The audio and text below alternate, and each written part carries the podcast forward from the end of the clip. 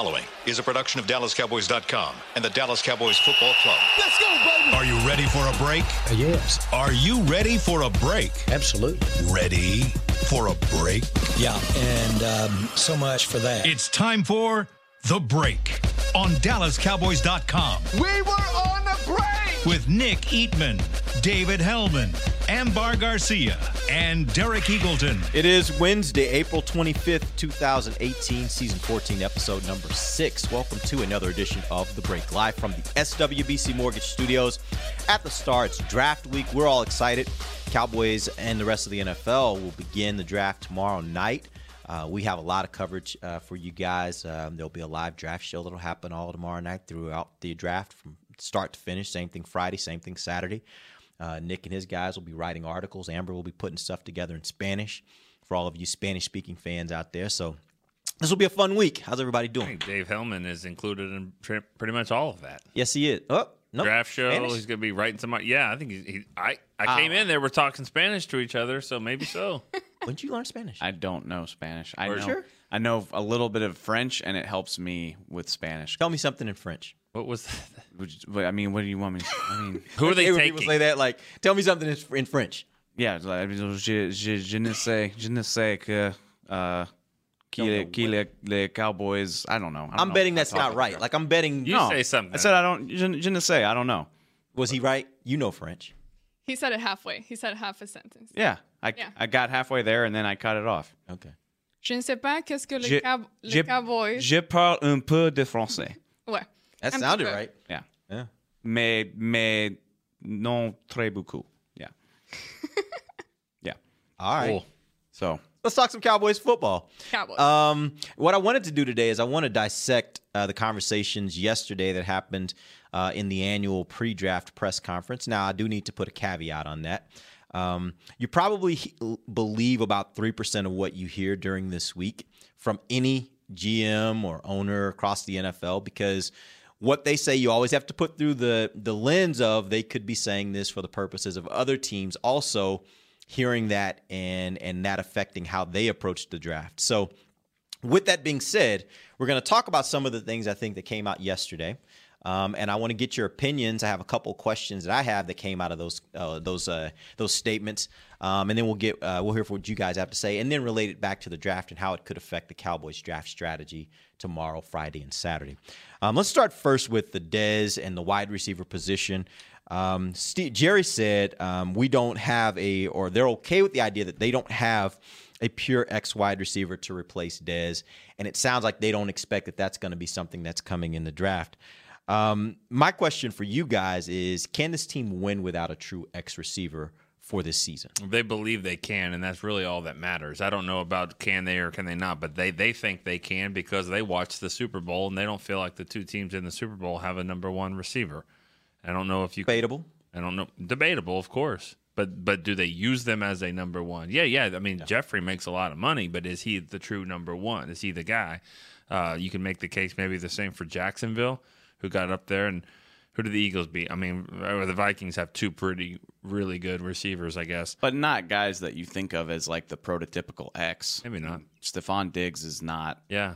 And and Thielen. Adam Thielen is not. He's your typical Rams receiver. Rams did really well without a clear-cut number one receiver. I mean, you know, so I... I mean, I, they didn't have a receiver that was all-world. Yeah. Certainly. I mean... Which it's an interesting point because I mean there there is there are guys you could get in this draft who fit that mold. One of them's on the cover of our magazine, Courtland Sutton.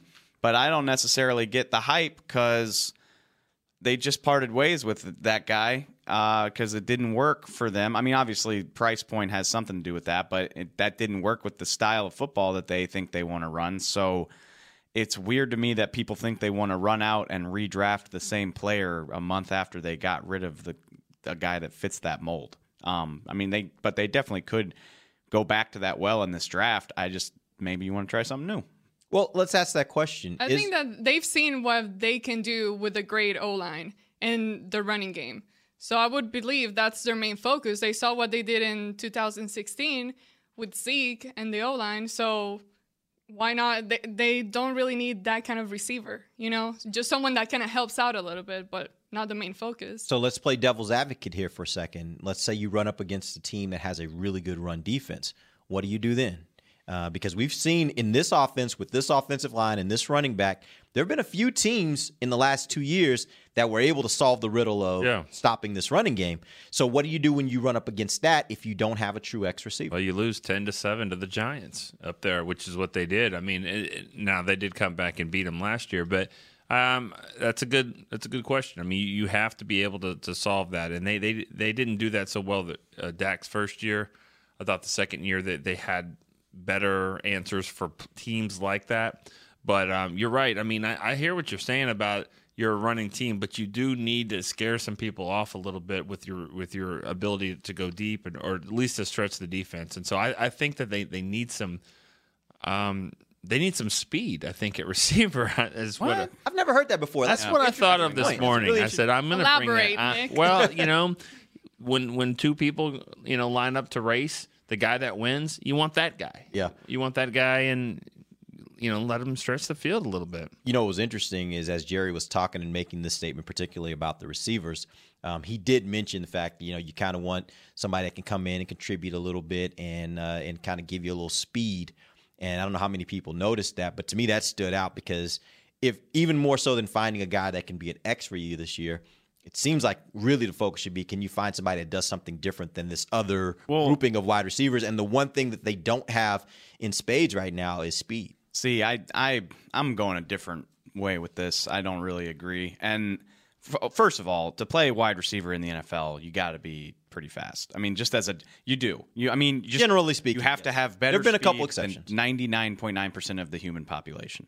Uh, so I mean, you know, four or five. Oh, oh no, that's not super fast. I get it, but you got to have it to play corner too. You so. do, no, and but I, I'm not that interested in a receiver who's going to quote unquote tape the, take the top off of the defense because I think the world of Dak Prescott, but I think there's a, a little bit to be said about how off he was on those deep balls last year. I mean, Mo, when him and Dez looked at their worst, more often than not, it was trying to connect on balls more than twenty yards downfield. You just didn't see that. And so I think of it more. Uh, and plus, I think, I mean, I think Terrence Williams is faster than he gets credit for. And Deontay Thompson is a speed guy. I mean, they brought in a guy with similar True. characteristics to Brice Butler who can do that. What I'm looking at, and again, you mentioned the Patriots, the Eagles, the Rams.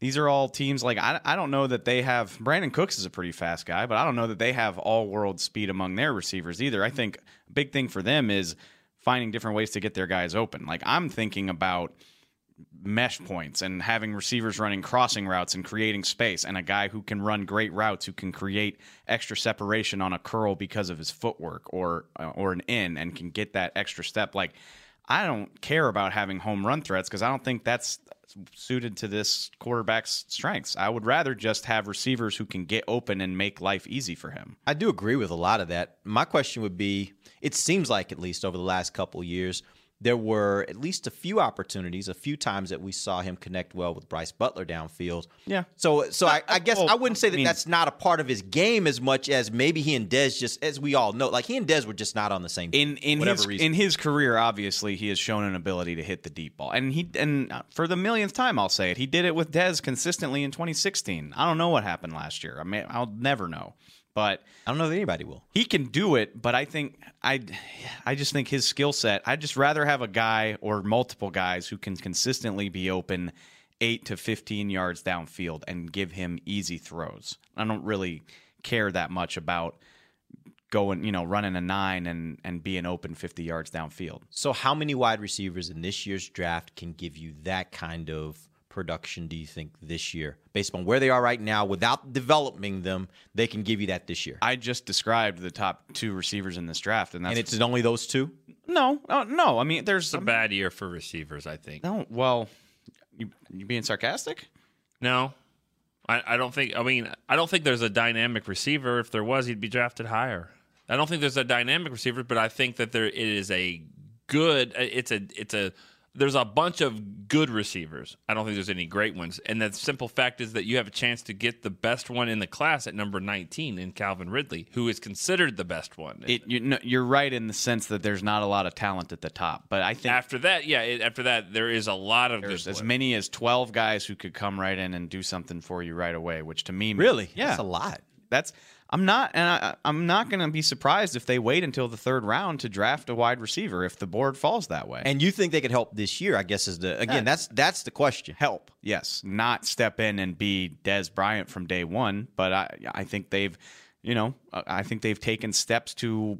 They don't need that. Remember, and Dez was the third receiver on that team. That's, I mean, it's easy to forget. Dez Bryant did not have this crazy impact in his rookie year. Miles and uh, Roy Williams were the starters. And I remember, yeah. I think it was, this is me. From, oh, you're talking about his rookie year. Yeah. I, I'm sorry. I thought you were talking about last year. No, he was That's the why starter I looked at you last year. Like, huh? Really? This is okay. me. This is me from the outside. I didn't cover the Cowboys at the time, but I remember as a younger Saints fan in twenty twelve, he abused Patrick Robinson and had like almost a two hundred yard day. But if I remember correctly, the first half of his twenty twelve season was pretty bad, and he caught fire toward, you know, in the second half. Or like, and then he was just, he got it, I guess, and he was just reeling off hundred-yard game after hundred-yard game. Uh, point being, it took Dez Bryant longer to get acclimated to the N F L than people remember. That's kind of my point. Uh, Still working on it. Well, yeah, no, I mean, that's, that's, but I mean, he didn't have a thousand yards right out of the gate is what I'm trying to say. So, Uh, I think there's guys that can contribute right away. I don't think Calvin Ridley maybe, but I don't think there's a lot of guys who could step right in and have a really impactful season right away. But I don't think that's what this team needs, so okay. It doesn't bother me. Let's talk about the linebacker position. Uh, yesterday, Stephen said that uh, his expectations are that Jaylon's going to make a, take a huge step this year, um, and he, he even mentioned uh, that they're really looking for depth in this draft. It made me think... Uh, or it, it sounded to me like he was suggesting that Jaylon Smith uh, would be the starter this year along with uh, Sean Lee. Um, are you guys comfortable with the idea that we haven't seen it yet because he still has been recovering? He played a lot last year. Um, I think toward the end of the year, I think he was much better than earlier in the season. But are you comfortable with the idea of the Cowboys going into this season thinking of Jaylon Smith as their number two linebacker? I'm comfortable with that, but I, I don't know if that necessarily means – not do anything Brandon, high in, right. in the draft. I mean, yeah, I I think you expect that, but you also have to expect Sean Lee to be hurt. I mean, that's what you have to, make, you know, or at least expect him to not be there full sixteen games. And and then after that, I mean, just like receiver, you got to think about what, what the position looks like next year. So I really see them drafting a linebacker pretty high in this. I know they, they got Joe Thomas for depth purposes. They still have Damian Wilson. But, I mean, you know, they haven't really replaced. I mean, Hitchens had a role last year, and they haven't replaced that yet. So I think that this, you know, it's a position of need. And the most important role I think that Hitchens had was in the event Sean Lee goes down, he steps in. That's the part that they're missing right yeah. now.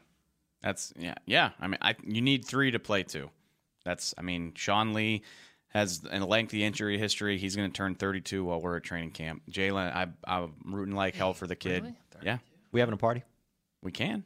For what? Oh, yeah, for Sean. For Sean. Oh, I'm sure he's the one throwing it. Um, it's going to be wild. Watching tape on his iPad counts as a party, sure. Um, I like that kind of party. I, I mean, you need you need a guy, and what? Jaylon Jaylon was at his best last year when he was playing like fifty percent of the snaps or less. Like when they threw him into the deep end, he wasn't quite ready for it. And I hope like hell he takes that step forward that Steven suggested he would. That's great. Can't count on that. Hoping is a bad strategy. Um They need a guy. They need a guy who can preferably play middle and weak side at a high level. Like they got it. They need him. That's why I keep. I don't.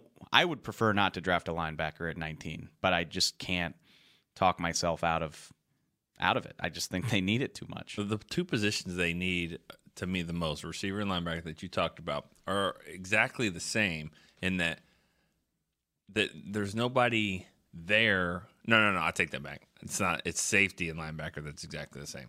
They're just two two really good studs that aren't going to make it to nineteen. Then after that, it's just an incredible drop off. Safety and, and linebacker, and that's one of them where you would like to get one of those up there, but it's not going to work for you. And then you have to so, somewhat reach at linebacker, maybe Evans. Or that's I, I don't think I don't think the drop off at safe or at linebackers is steep because I think Rashaan Evans and Leighton Vander Esch. That's yeah. you get into this. Happens every year. Like you get into this think tank where, like, you know, Leighton Vander Esch and Rashaan Evans aren't as good as Roquan Smith, and that means they're bad players, and that's just not true. Um, maybe it's a little bit of a reach, but I still, like, nobody's going to bat an eye if either one of those guys is drafted in the first round. So I don't think it's a crazy reach in that regard, but they are not as good as Roquan Smith. I just want you to do more than one year in college. That's fair. Vander Esch, just especially at Boise. I mean, you can't do a lot more your freshman and sophomore year. And then, I mean, late bloomer, I guess. And he, he's big, big guy, six foot four, right? I mean, oh, I mean, Um, there you can talk all day about their ups and downs and their warts and their bright spots. Like, I get it, but let me ask you this question. I heard this the other day. I was listening to a program and I heard someone who was a draft expert, as, as there are plenty that seems to be out there now. And uh, his critique of Vander Esch was that he's a guy that needs to play more physical. Have you seen that? Is that something that that you hear? Because hearing that from a linebacker reminds me of, of what was said about Bobby Carpenter coming out. Was he wasn't he wasn't the most physical guy, and and I'm like, if you're playing linebacker and you're not physical, that's yeah. kind of part of the Your job. Nickname is Barbie. But but again, I, I don't watch Vander Esch, so I wanted to hear from you. I think you that, studied it. That goes back into the groupthink trap where you're like like you know, Brian Broaddus goes on the draft show and says, I want him to be more consistently physical. I want him to fight through the trash and get off the blocks. The game where he looked the best was Oregon, where nobody could get a second-level block on him. But when they do, he doesn't fight off of it that well. People hear that and they say, well, he's not physical. He's like, he can't tackle, blah, blah, blah, blah, blah. And it's a valid criticism, but it snowballs into, like, all of a sudden a guy who's six four, two fifty isn't physical. I don't think I believe that. Um, but again, to Nick's point, he's a one-year starter. He's got a lot of developing to do and consistency to uh, to get. Um, whereas, and then you turn it around on Rashaan Evans, the guy from Alabama, which is, I don't feel great about him in coverage. I don't know how, you know, I don't know that I trust his instincts one hundred percent, but like when he gets to the ball carrier, no, there's no question about his physicality. Like, he brings the pain. So again, I think valid critiques that snowball into lazy talking points. Okay. Do you think that the Cowboys need to use one of their top three picks? I'm going to start with you, Amber. One of their top three picks on a linebacker um, this year. Um, and then I want you all kind of to, if you have some names of some guys that you think that might fall into that category. We mentioned Vander Esch, but any other names that we think fall into that category, I'd love to hear them. Amber. I mean, you have to. I don't know how you go about it without doing so. And when you guys were talking about Jaylon Smith, watching him, I, I, I'm rooting for him. I believe in him. He's a great player, great guy.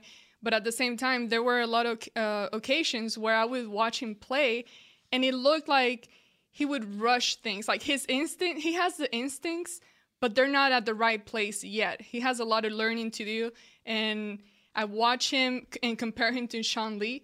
Very similar player in the way they play, but he's still way far away from being that guy.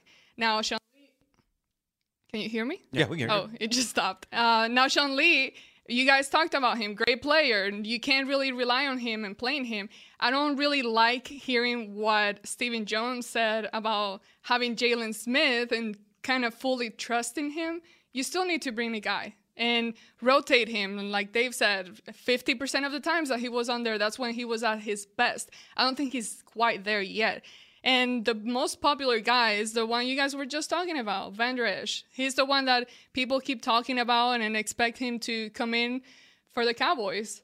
He's the most popular name. And again, I have my different opinions. I would like a trade, go up, try to get Derwin James. I don't think that's going to happen. Keep that's dreaming. That I think we're all in that keep boat. If you're not dreaming. It's not but, dreaming. It's unlikely, but you're not yeah. dreaming. Yeah. But but there's a, there's a scenario that actually makes sense that they may be in position to trade up to get in scenario. But you see, you know sense. What bothers me is like, no. I mean, some of the things, I don't really hear much about that, about the need of uh, safety. I'm not, I mean, I know I'm worried about it, but I don't hear it around, you know, what everyone's talking about. People talk about linebacker, wide receiver.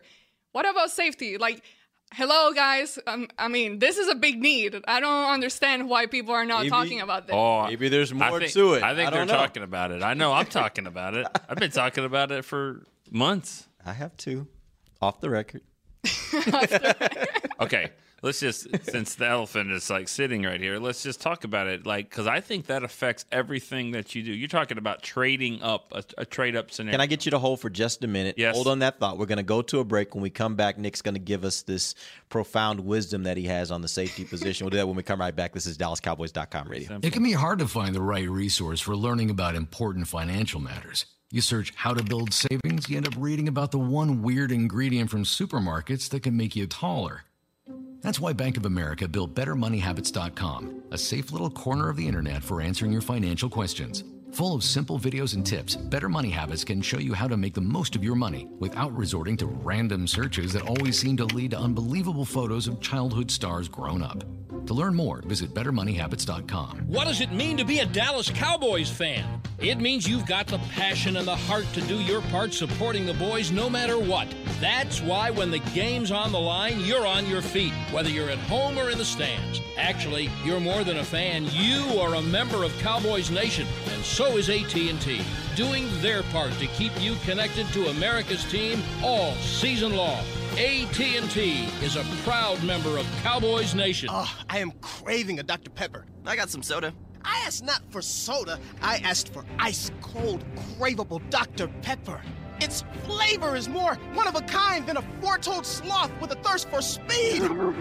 So stop settling for soda and start demanding Doctor Pepper. I love sloths. When you crave a Doctor Pepper, nothing else will do. Grab an ice-cold twenty-ounce Doctor Pepper today. Doctor Pepper, the one you crave. To work this big land, you need equipment with values rooted as deep in Texas soil as you are. Like John Deere compact tractors with a six-year powertrain warranty and big features that help you work less so you have more time to do what you love. John Deere was first in the Texas fields, and we're proud to be on the field as the official ag and turf equipment of the Dallas Cowboys. Find Texas-sized deals at my john deere dealer dot com slash football. Terms, conditions, exclusions, and warranty limitations apply. See dealer for details. Families and fans of all ages are invited to step into the N F L Draft experience presented by Oikos Triple Zero. This free football celebration features player appearances, photo opportunities with the Lombardi Trophy, and more, all taking place at A T and T Stadium in Arlington, Texas, April twenty-sixth through twenty-eighth. Plus, more fans than ever before will get the chance to be inside the theater to see selections made live. Register now at N F L dot com slash fan mobile pass and check in at N F L Draft Experience to be part of the action. Back to the break. Welcome back. It is the second segment of the break, live from the S W B C Mortgage Studios at the Star. We're talking draft. We're talking about the pre-draft press conference that uh, Jerry Jones, Stephen Jones, and Jason Garrett held yesterday. Um, Nick, you were about to talk to us a little bit about the safety position. There was some uh, thought you had there that I don't think has been expressed. Um, yeah. So let's let's get to it. This is like ranked second into the I want a speed receiver. I think I've been beating yeah, this drum. Right. Um, I do think that they need to make a trade, and they need to try to get a veteran safety in here. And I, I mean, we all know who he is. He's sitting out there in Seattle, and if they can, if they pull that off, you know, it, it would count about eight and a half million on the cap. That's pretty close to what. Probably got to resign him, though. I mean, you have to resign him. I think that's part of his problem in Seattle is that he wants a new deal, and this is the last year of his deal, right? But to make it work right now, yeah, it works because of what you just did with Dez Bryant. So, yeah, it, technically it works, but you're not going to make that trade if you don't feel like you can sign him long-term. Then again, he's not sprinting after a four-quarter game to your head coach to say, come get me, and not looking to play a little bit long-term, I think. Sure. So um, I think it's got to be it's got to be in the plans, though, tomorrow. I mean, I, I because if you want to know what you got to do there. So let's say you don't have a second-round pick. That might affect it. You want to trade back a little bit.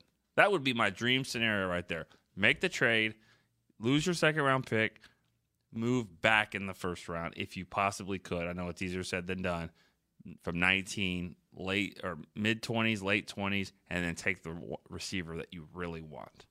You really want D J Moore or Courtland Sutton, Sutton, and I think they sit better at twenty-six, twenty-seven, twenty-eight, something like that. That would be ideal. I mean, if we're just talking dream scenarios. Yeah. Draft dreams. That would I mean, be that would be pretty great.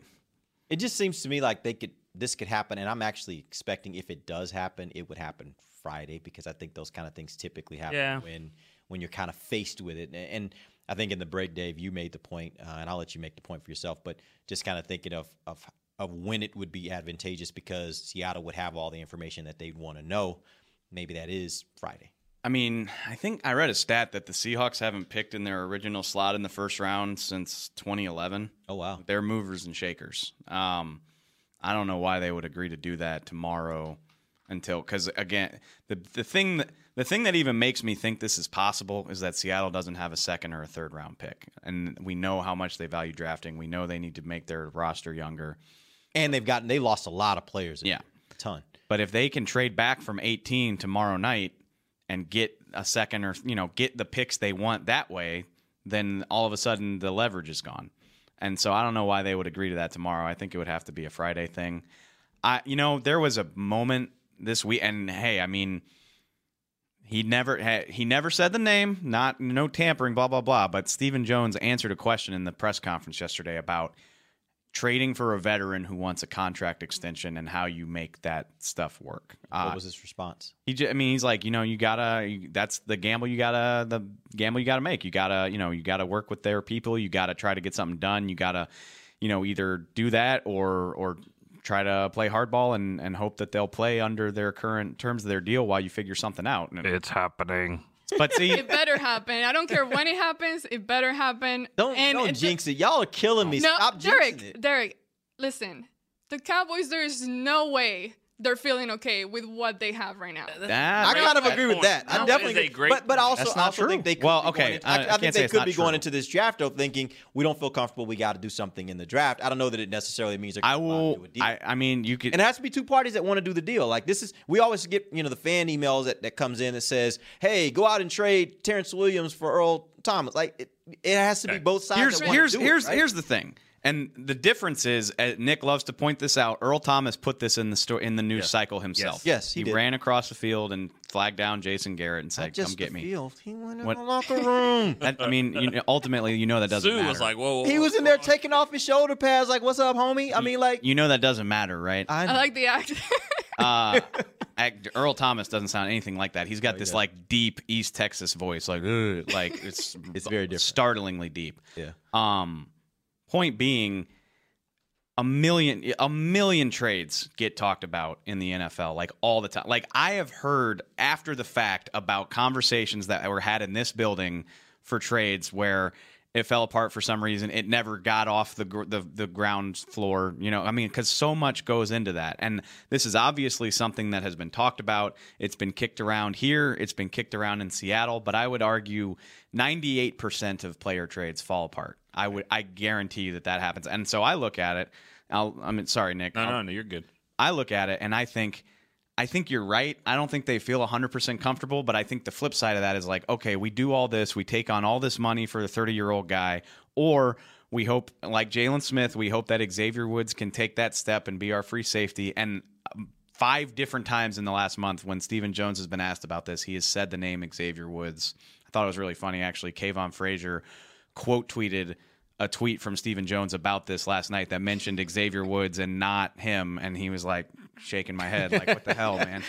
Um my boss doesn't even know exactly no exactly um so I think the flip the flip side of that is they say, all right, we can spend all these resources on this all pro guy, or we hope that our young guy that we thought the world of last year can take the next step, and we draft somebody behind him. And they brought in two or three safeties who fit that day two, day three mold. Uh, and that's how you do it on the young and cheap. And I know that doesn't excite people, and I'm not saying it's going to work, but I won't be surprised if that is what they do, because that's way easier to do. You and, and to that's, out, that's are you wanting to win games or not? Wow, wow. I mean, this is. This I mean, is I honestly, I honestly believe that they need more help, but I, I agree with Dave that the M O has been that when they get on a particular position, they're, they're willing to go young and say, we're going to ride it through with these young guys and see if we can draft a guy that we think. And Stephen talked about it yesterday. There's a the the thing about the young guys is if you draft them early and you get them playing early, you have a better chance, if they can play, you have a better chance of signing them to longer term deals than playing in that free agency okay, market. But they didn't do that. They didn't. They drafted early and they're moving. The the ones that they didn't draft early, Kayvon Frazier and Xavier Woods, they're hoping they can do something with. But I mean, no, and I wasn't Xavier drafting Woods, early in the draft. I mean, just drafting them as they're okay. drafting them, bringing them in, and, and letting them play early, not necessarily gotcha. drafting them early. I, I think that the reason why I think this is going to happen, I agree. There's a lot of trades that ever get talked about, but this, there's got so many elements to this. Number one, there is a need. There's a need at safety. They, there's so much of a need that they moved Byron Jones already. I mean, they're moving him to get a better position, so now they've created even a bigger need. When you get a new coach in here that you like and, and you want to build some things around him and give him some uh, an idea, I mean, because I think Chris Richard is a guy they really like, maybe even long-term as a coordinator. You want to give him some some you know things to work with. From what I hear, he's pretty much on the table for, for this. So that he's you got a guy that's lobbying for him, that you want this system to work. You hired me. Here's a guy that we know can can make you know a, into a really good player. Um, then also Seattle needing those picks. I, I just, you know, they're sitting there. It, it works for them. The fact that he ran over the field and said that he wants to be here. There's just a lot of factors here that make this thing work. And the money now works. So there's just a lot of things that just it keeps pointing to this. The smoke, there's fire.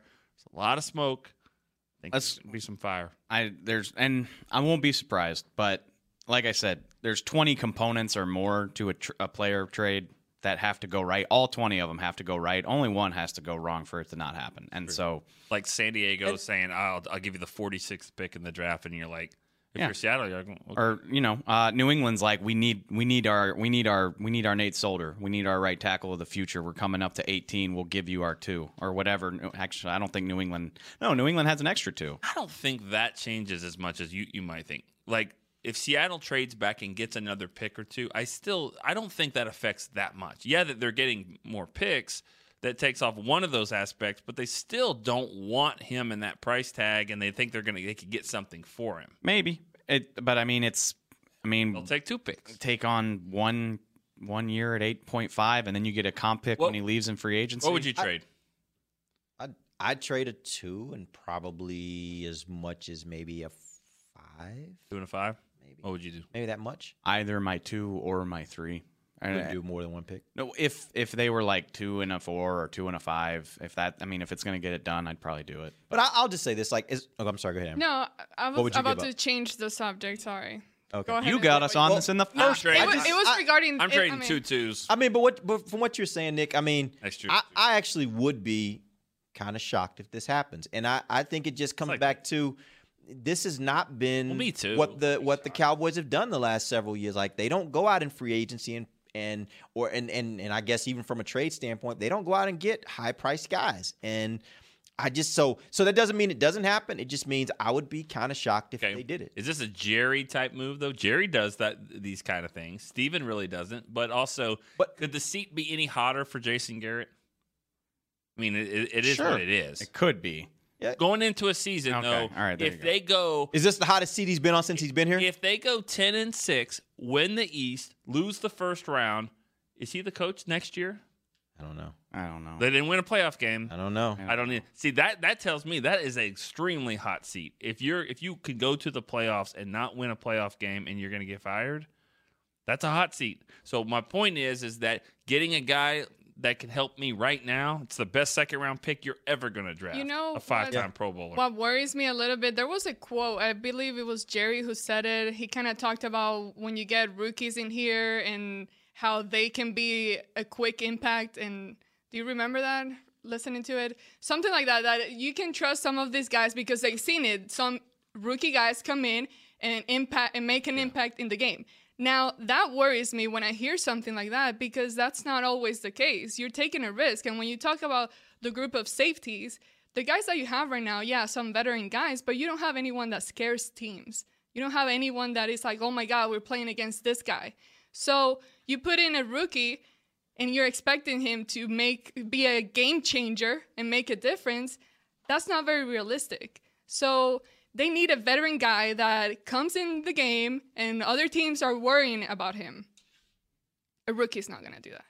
Probably not, unless, of course, you get somebody like Derwin James. Now, if you can move up and get a Derwin James, then maybe you do create that kind of that then, kind of play, uh, we're right? talking about something there. Right. I'd rather, honestly, I would rather take Earl Thomas.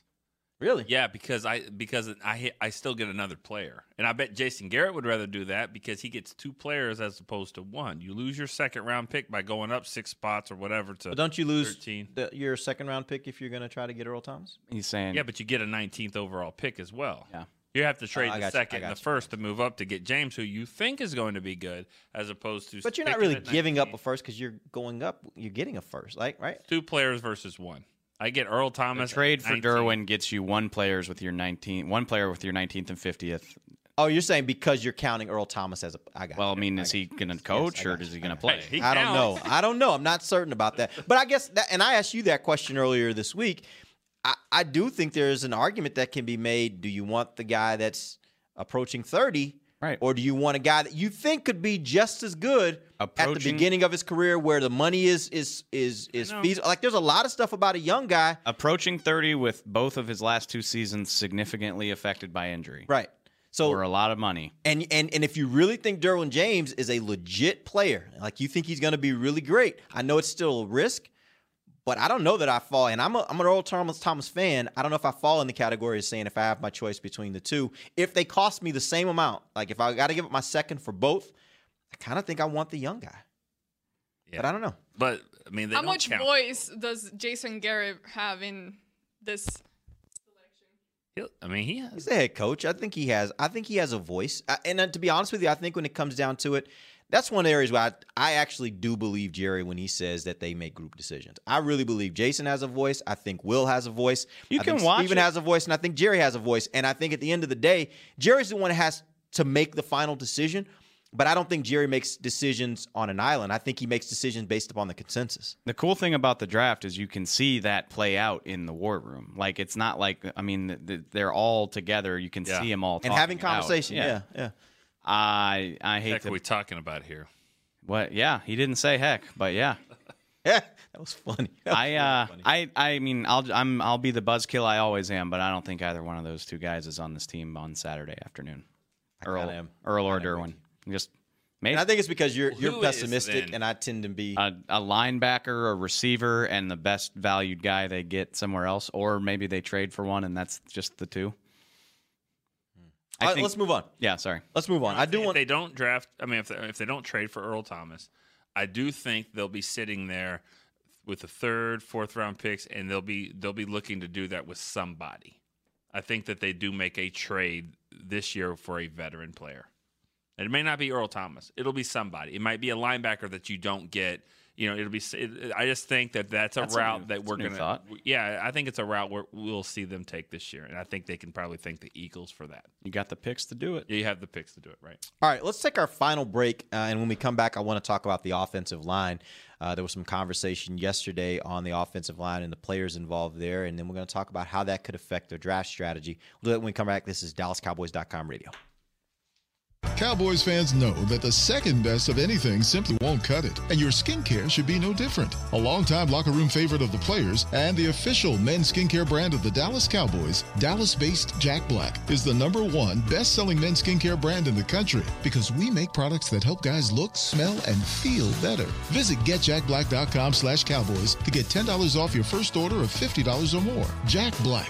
Look good, smell good, feel good. Official men's skincare brand of the Dallas Cowboys. Star Sports Tours is the only official fan travel partner of the Dallas Cowboys, offering exclusive game, weekend travel packages with sideline access and photo ops with current players, alumni, and cheerleaders. That's not all, though. You'll get to talk X's and O's with Senior Director of Player Personnel Will McClay and, of course, with yours truly, me, Brian Broaddus. You can trust the official fan travel partner of the Dallas Cowboys, and with us, you'll travel like a pro.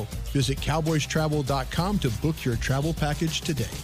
Before there was a draft, you could size up a cowboy by three simple factors: the crease in his hat, the bend of his brim, and his unbending attitude. A man's Stetson didn't just protect him from what life threw at him, it projected a rugged, unstoppable spirit. Stetson hats are still American-made with pride right here in Texas. They're still the unofficial crown of all self-respecting cowboys, and Stetson is proud to be on the field with America's team.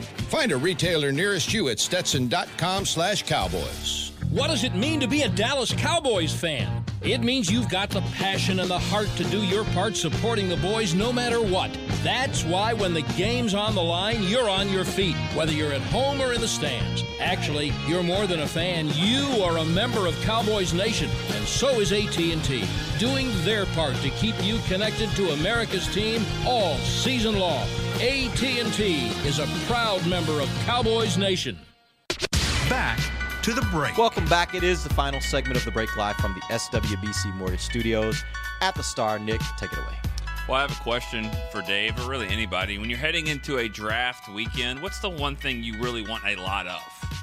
Underwear? Picks? You, Picks. Oh. You do want a lot of, you do want a lot of underwear, I would think. At least one for every person in the room. But also, you want a lot of picks. Picks. Draft picks. Picks. Now, what you don't want when you're dealing with underwear is a lot of picks. That's one difference. That was good. I wish I had played along with that better. I That's didn't okay. Re- I didn't get where you Thanks. were going. That's okay, though. So the reason you can – here's one way you can avoid that Tommy John. I mean, as simple as that. Tommy John, you don't have no to, picks. You don't have picking anything, front, back, side, that the, whatever. That may be the only time you in football you don't want picks. Well, well it, you know, when, one interception, when your quarterback you're is dropping back to pass, you, you really don't, don't want picks, picks there. Good point. So anyways, Tommy John will prevent picks. Um, TommyJohn.com slash – actually, it's Cowboys slash Tommy John. You get twenty percent off your your first order, your second order, your third order. Plus, you can also personalize them and get some Dallas Cowboy logo on there. I still think that's cool. Personalize? Like, can I get my name on them? You probably could. Really? Definitely yeah. could because you're so bougie. Yeah, do that. Bougie? Yeah. That's not a word that's ever been used with me, man. Uh, that, I've been to dinner with you. Are you serious? That doesn't have anything to do with bougie. No, I've never had that. Now, you could say my wife is bougie, but I'm not bougie. You're bad and bougie. You're kind of nah, bougie. You're I'm bougie. not bougie. Yeah, okay. You are. Nobody likes to be called bougie. Dude, seriously, but... I'm, there's nothing about me that's bougie. Mm-hmm. I'm the most down-to-earth person you'll ever meet. You are down-to-earth, but your taste is bougie. Like, that's just a fact. When it comes to ordering at a restaurant. Yeah. I want my stuff the way I want it. I'm I know, for it. I know, and it's just going to take forever. I mean, you know you want to go after it. You're like, you go first because I got another fourteen minutes before she's going to ask me. I just like it the way I like it. My boss is bad and bougie. Is there a, is there a way that you could put this on the side? Yeah. Okay, cool. Anyways, Tommy John, don't yeah.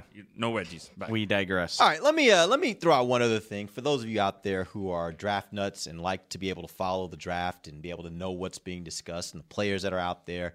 You got to get this magazine, Star Magazine. Um, it is the uh, the official magazine of the Dallas Cowboys, um, and there's a uh, this edition they put together every year.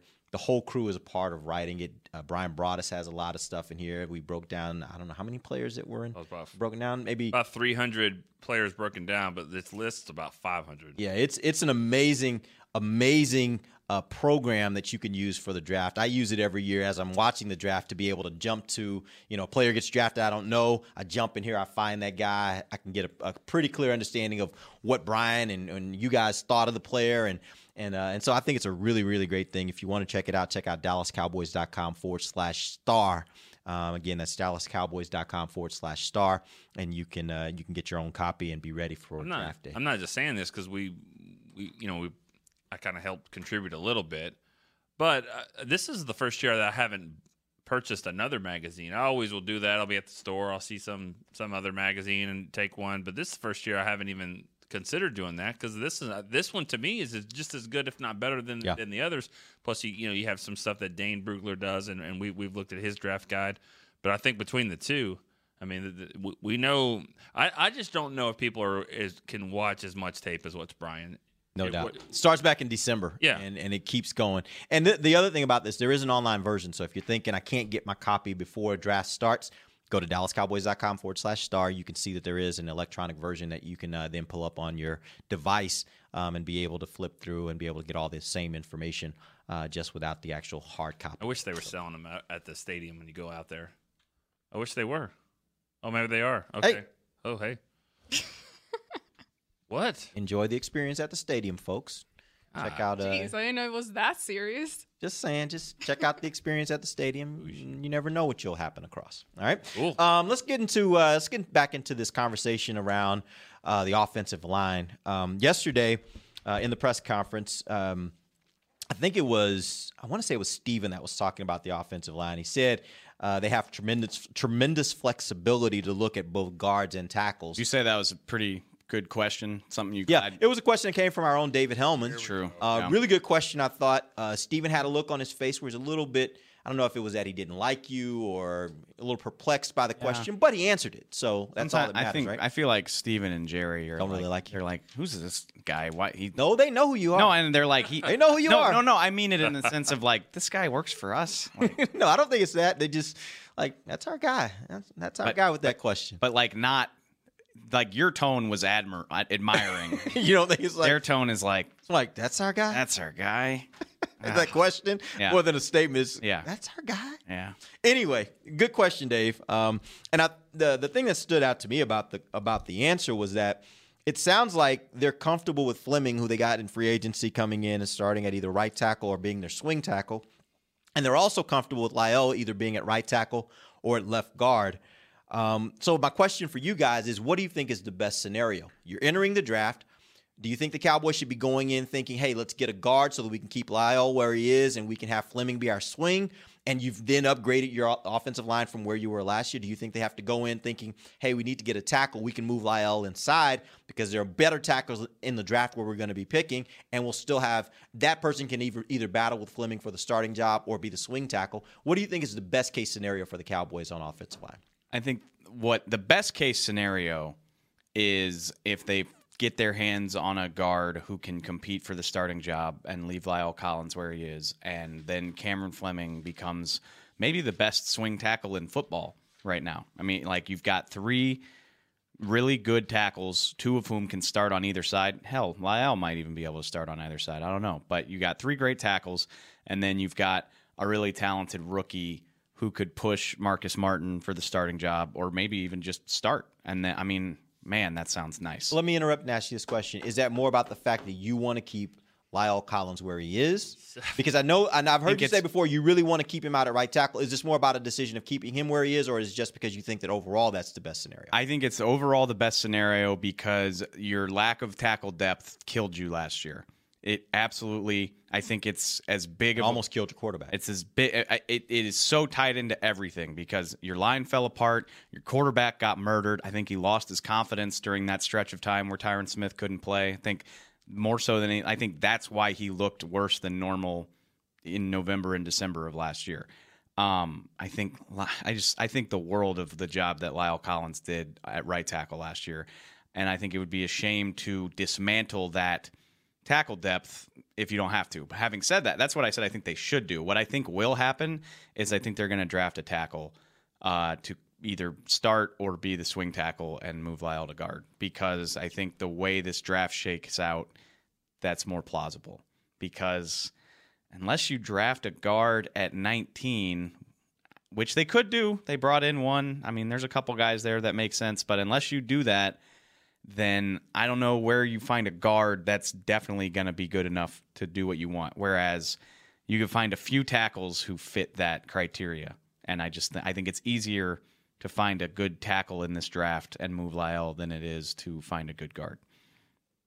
I would be focused on guard. And when you have a guy that is that has done a good job at a certain position, you would want to keep him there, especially if that guy comes out and says, that's where my focus is at. That's where my mentality is at. He's training right now to be a tackle, to stay at tackle. So you don't want to mess with the guys that, that is feeling confident and comfortable at a position that he has shown succeed. Success? Success. Yeah. Success, yes. Um, so, yeah, I would. If I'm the Cowboys, I would go in with my focus being guard. Now, worst case scenario, if you need to make a move, then you need to. There's no way around it. And, yeah, you have that security blanket with Lael that you can move him. But if, uh, as of right now, I wouldn't be focused on that. So so are you guys at all surprised, hearing what, what Amber said, are you guys at all surprised that they didn't make more of an effort um, to possibly re-sign Jonathan Cooper? Because if you thought, now again, I think that I'm basing this on the fact that I think in this room we all thought John, Jonathan Cooper played well last season. Not great, but played well. If you had Jonathan Cooper on this team right now, now you really have flexibility because right now you're looking at it, you feel like starting day, you've got your starting five, you've got a good swing tackle, you feel really good about where you are from the offensive stand, offensive line standpoint, and if you happen to run across a guard in the draft that you really love, there's no reason why Jonathan Cooper couldn't be kind of you. You kind of kind of keep him. Maybe you don't keep him, but he, it's not like he signed this big deal with San Francisco, right? I don't feel any differently. Just, I, I've never watched Marcus Martin play. It's not my job to. Brian does that, but based on what they gave him and where he comes from, I think he's just as good, if not better, than Cooper. But the fact that it's not set, I mean, they love to create competition, and they love the best five idea. Do you think Marcus Martin is a starter caliber guard? I think he could start on this line, sure. Yeah. I mean, again, I'm not watching his tape, but just based on how much they paid him to get here and his prior history, I mean, he could be the weak link on this line just as easily as Jonathan Cooper could be. But I think that's the difference is... Yeah, but the weak link means you're not in the Pro Bowl. Right. No, that's what I'm saying. But that's well, okay, right? Yeah, but they're they're in, in the whole line. I don't think therein lies therein lies your argument though. Like, do you want to have a weak weak link at guard or move a potential would have been top ten pick over there and have an experienced veteran or a potential high draft pick battling out at right tackle? I mean, if you subscribe to that best five idea, then you could conceivably have badasses at every position rather than just okay. allowing for a weak link that left guard. They've they've done a nice job of, of kind of just protecting themselves at this position for nothing to happen or a lot of things to happen. If they get wiped out with the guys they want and they're sitting at nineteen, no trade back scenarios, you have to make a pick here. And the best guy available is Mike McGlinchey. Then you draft him. And then you take him at right, you play him at right tackle, and, and Lyle's probably going to be playing guard for you. Or if the best one available is a guard, let's say it's uh, James Daniels. James Daniels or maybe Will Hernandez. I mean, this thirty-seven bench press for Will Hernandez is pretty strong for me because, I mean, that's what they need. They need a guy that can push the pile, and I think that he could come right in and, and help you. If that happens, and then obviously Lyle's playing right tackle. So, and then Martin and, and uh, Fleming are also just going to kind of factor in if nothing it's, happens here. It's all. It's a good scenario, I think, for O-line. It's all nebulous. And literally, I mean, that I asked that question because I wanted him to say that and basically confirm that what they do with their offensive line is going to depend on what they come out of this draft with. That's. that's and he said they have the flexibility to pretty much yeah. do whatever they want to do. Yeah. Exactly. So Or do nothing, I guess. I mean, from what you're talking about, Martin, they did nothing. They probably still do. feel okay about where they are. Well, I don't think they're going to do. But but it's just a I'm, matter. I'm of, saying do something that affect that that will have an impact this year. If if what happens is, you know, and there's there's some mid round guys. There's a kid from Washington State who's like a mid round guy that they brought in on a visit. If they draft him and let him and Marcus Martin fight it out for guard and leave Lael where he is, I'm fine with that. And yeah, like you could have a better left guard, but on a line full of Pro Bowlers, I, you should be able to survive that. In my opinion, what you can't survive is what you dealt with last year at your swing tackle, which is right. why they've solved that. They, it seems like they've solved that problem. Yeah, at least. Well, well, well what the, for it, the time being, the the problem does become if you move Lael down the guard. Now you've created that position. You created that situation where you now have to have somebody that can play swing tackle if Tyron goes down. If you're, or do you move a second guy from their position where they are now just to be the tackle you put on the left side? You could dra- you could draft a tackle and make him play guard. They did it with Chaz. You could do it again. You could draft. See, that didn't. I, I, that's, I just want every, just don't mess with a good thing. You, I agree with Lael. that. I actually agree with that. Don't mess with it. I'm hopeful that they find the right answer at guard that's, so Lael stays at tackle. Moving so a guy. becomes your best option as a swing tackle. I move, love that scenario. They, they signed Fleming to be a, uh, a swing tackle. They did. I mean, his contract says that he's not going to be making a lot of money unless he starts so many games. And then if that happens, then which is fine. That's what it should be. Right. You so, moved Byron Jones because you're not sure what he can be better at. Lael Collins was pretty damn good at a more important position, yeah. in my opinion. Yeah. Agreed. All right, let's uh, real quickly, I did want to talk a little bit about the tight end position. Uh, something that Steven said was uh, he thinks some guys are being overlooked at this position. He mentioned Jarwin. He mentioned Swaim. Later, he mentioned Rico. Uh, and then we f- find out last week, I think it was, uh, that James Hanna has decided to retire. So that's one less guy as far as your depth is concerned at tight end. Are there concerns that you guys have right now about the tight end position? And I want to take it from two different standpoints, from the short term, which is this season, and also from the long term, knowing that Jason Witten's not getting any younger. And there doesn't appear to be, at least from the standpoint of the amount of time that they've played, a clear replacement for him yeah. that's on the roster. Yeah, I think there it should be a position that they address in, in this draft, and, and maybe more of a pass catcher type. Um Just because I, I think that they, they need that that position. I mean, they need to get somebody that can kind of get open a little bit. Swaim and Jarwin and even Hanna and th- those guys, I mean, they, they didn't really – I mean, Witten is still somewhat getting open. Um, he's making some good plays. He's not getting open as much as he, as he did. They need a little bit more athleticism at that position. um, in my opinion, and a guy that's played a lot of football in his career as well. I don't care about tight end. Cool. I, I, I at all. I'm in the short term or the long term until eighty-two decides that he's okay. Let me ask you this question: do you think? And I know everybody. Uh, it seems like, at least from the standpoint of the way the coach talks about it, um, it it seems as though there is this uh, there's this thought that well, Witten just won't come off the field. Do you think that this is a situation where I don't want to say to give you, won't, but doesn't? I mean, either. The the way that it appears, Remember the Ricky way that it Waters appears. Famous quote, what? Ricky Waters, for who, for what? Well, but that's my question. Who's he coming but, off for? But that's my question. Should they be looking to try to get if they if they really like Jarwin, if they really like Rico? At some point, are they going to have to say, Jason, you're going to have to start splitting up some of those reps because we need to get these younger guys on the field to see if they can play? Right. Well, I mean, do you think that they should do that? Maybe somebody should be drafted that can take him off the field. And maybe somebody's drafted, but but they've they've tried that before and that hasn't worked. Yeah, they drafted a kid in the top fifty not that long ago, and he they've done it three times since in the last okay, but I'm I mean, but okay. It's hard to compare Fasano and, and Martellus. I mean, Witten was in his prime back then, sure. But Witten in the in the third in the final chapter of his career. If you, I mean, break it into five year stretches, it's toward the closer to the end than the beginning. They right. drafted a guy in the top fifty, and he couldn't really do anything with that. Uh, Witten played ninety seven percent of the. He's the reason I love the Earl Thomas trade even more. Who? Because it gives us something to watch at training camp, or no, be, no, because well, that I'm not even that would be that. Fun. I wasn't talking about that. Would be a lot of fun. I was talking about Escobar. Oh, like you're gonna give a second round pick? Oh, yeah, no. I when mean, I think about it being picked on Kevin Escobar, I'm like, yeah, sounds pretty good. How many Bruce Carter? Okay, Sean Lee is really. I was about to say Sean Lee is about the one I could think of. And well, I mean, the guy you're paying seventeen million dollars to. DeMarcus right Lawrence was a good second yeah, round pick. So, I mean, Jaylon Smith. We'll, there, we'll see. It's, it's there's risk. Every reason to believe that they can find a good second round player, but they've got plenty of history with bad ones too. And I. For be- it's it's not my place to comment on whether Jason Witten should come off the field. Honestly, I mean he's he's going to be the longest tenured Cowboy in history. He's going to the Hall of Fame.